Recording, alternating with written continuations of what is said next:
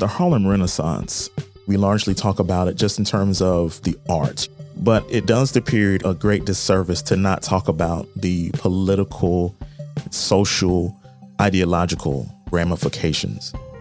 That was the Monitor's Ken Makin. The word Harlem might evoke 125th Street, the Apollo, jazz, culinary evidence of the Great Migration. Harlem and its place in black history are magnitudes deeper than all of that. There's a lot distilled in that 45 block stretch of Upper Manhattan. A new exhibition on the Harlem Renaissance opens February 25th at New York's Metropolitan Museum of Art. Ken, now the Monitor's culture commentator, last joined the show in August to talk about the opening of the International African American Museum in Charleston, South Carolina, down at the site of Gadsden's Wharf.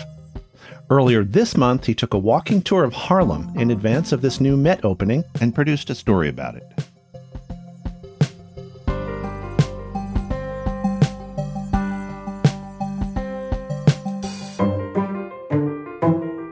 This is Why We Wrote This.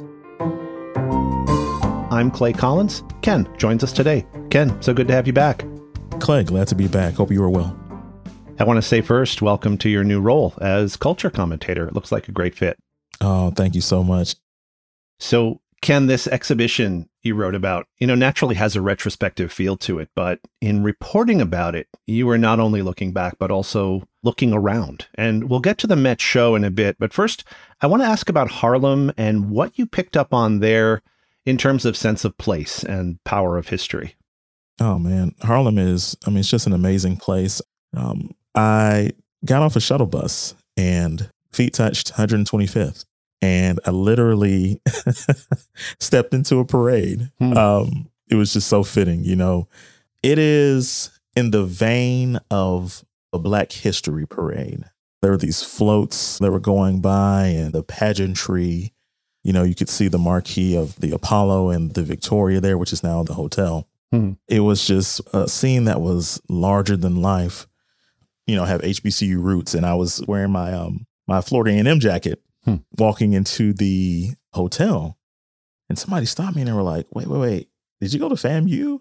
I'm like, "Well, actually, yes, I did." And you know, I, I took a picture with them and kind of laughed with them. So to have that sense of community, like within 10 or 15 minutes of being in this place where I had always wanted to get back to, I was able to take Harlem in and you can see very quickly just the cultural richness of Harlem. And I just want to shout out my good friend Lawrence Henderson, uh, who was the tour guide for the uh, walking tour of Harlem. It's the, the Soul of Harlem tour. One of the messages just from Lawrence that really endured was that Harlem loves its heroes. Hmm. And you can see that in murals and the streets are named after.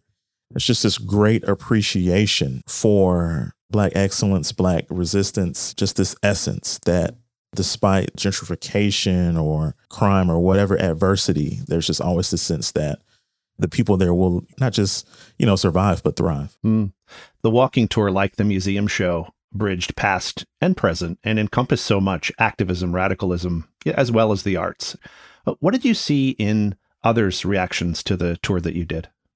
One of the unsung heroes of the tour, I talked about him a bit, but I could have written a separate piece about him. Divine Styles, who had the the corner bookstore, the electricity between him and Lawrence was really cool to see. Hmm.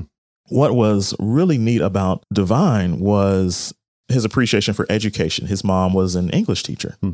and that largely inspired his love for books he also alluded to his family being from Jackson, Mississippi. And, you know, anytime you talk about Jackson, there's this deep racial tensions and powerful legacy there of overcoming. And of course, this is a theme that came up with the Harlem piece was, you know, the Great Migration. It's just amazing to see how does one get from Mississippi to New York? One of the beautiful things I saw was the the mural pavilion at the Harlem Hospital. Mm-hmm. Because here again, we're seeing an appreciation of tradition through travel. And we should be clear about why that migration took place. It was because of some of the challenges that that were faced in the South.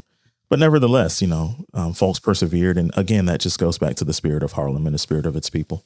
It struck me how small and interesting some of the touchstones uh, were about the Great Migration. You referenced uh, one of the stops, I think, was for red velvet cake, which I think sounded like you relished, and and all of the things. I did. How many how many of the cues were ones that you know someone who wasn't on a tour of Harlem expressly about Black history might never have picked up on? Hmm. That's a good question. I do want to talk about the Cake Man, about Raven, hmm. because he is very accomplished in his own right. So Lawrence is like, you know, you got to try this cake. You got to try this cake. And I'm just like, look, man, I'm from the South. Like, come on. Like, you, you know, but of course, the cake man, his people are from Florence, South Carolina, mm-hmm. which it's about a couple hours away from me. But as soon as he said Florence, you know, I just lit up. I said, oh, I said, okay, okay. So we, I get it now. South Carolina is everywhere. You know what I mean? Um, Florence is one of those hubs of reconstruction that largely has gone unknown. There were folks who left Charleston, freedmen, who um, established a way of life in Florence. So here again, we have descendants of some of the freedmen and the champions who fought during the Civil War, who continued to fight.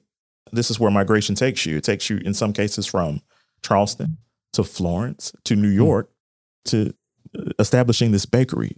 So you, you talked about cues, and this is what happens a lot with history. It's just it's hidden in plain sight. Hmm. But whenever you're able to uncover it, it's just so beautiful. And you know, I talk a lot about racism being baked in, but there's also resistance baked in. Sometimes, you know, in in red velvet cake. How about that? Huh. Well, something else you wrote about struck me, and that was how the 1925 era represented a period of renewal, of self respect, and of self dependence among mm. Black people. And it struck me that you were picking up on ways that that sort of agency was showing itself today, even micro things like the participatory zeal around Community Paint Day, you know, back in November. Mm-hmm. How did your Harlem visit resonate with all of the other explorations of Black progress you've made? The Harlem Renaissance, we largely talk about it just in terms of the arts, you know, from paintings, from murals. Mm. But it does the period a great disservice to not talk about the political, social, ideological ramifications. I think it's evidence in just who some of, you know, just general heroes of the Renaissance are. And of course, Langston Hughes should be celebrated mm. in that context. But a lot of people don't know who Alain Locke is, who is the father of the Harlem Renaissance. You know, when you look at the community paint day, and the community paint day was uh, to facilitate a mural. Mm-hmm. The name of the mural being "By Any Means Necessary," which is, of course is a callback to Malcolm X, and of course Malcolm's at the center of this mural, and I think it's a reminder of an urgency and a, and a radical sense of politics. But I think when you look at the life of Malcolm and his roots, there has to be a certain appreciation for his parents. You know, them being Garveyites. Speaking of Marcus Garvey, Malcolm was birthed with this sense of Black self determination and self reliance. It's very difficult to talk about Harlem without talking about the brilliance of, of Malcolm X. Hmm.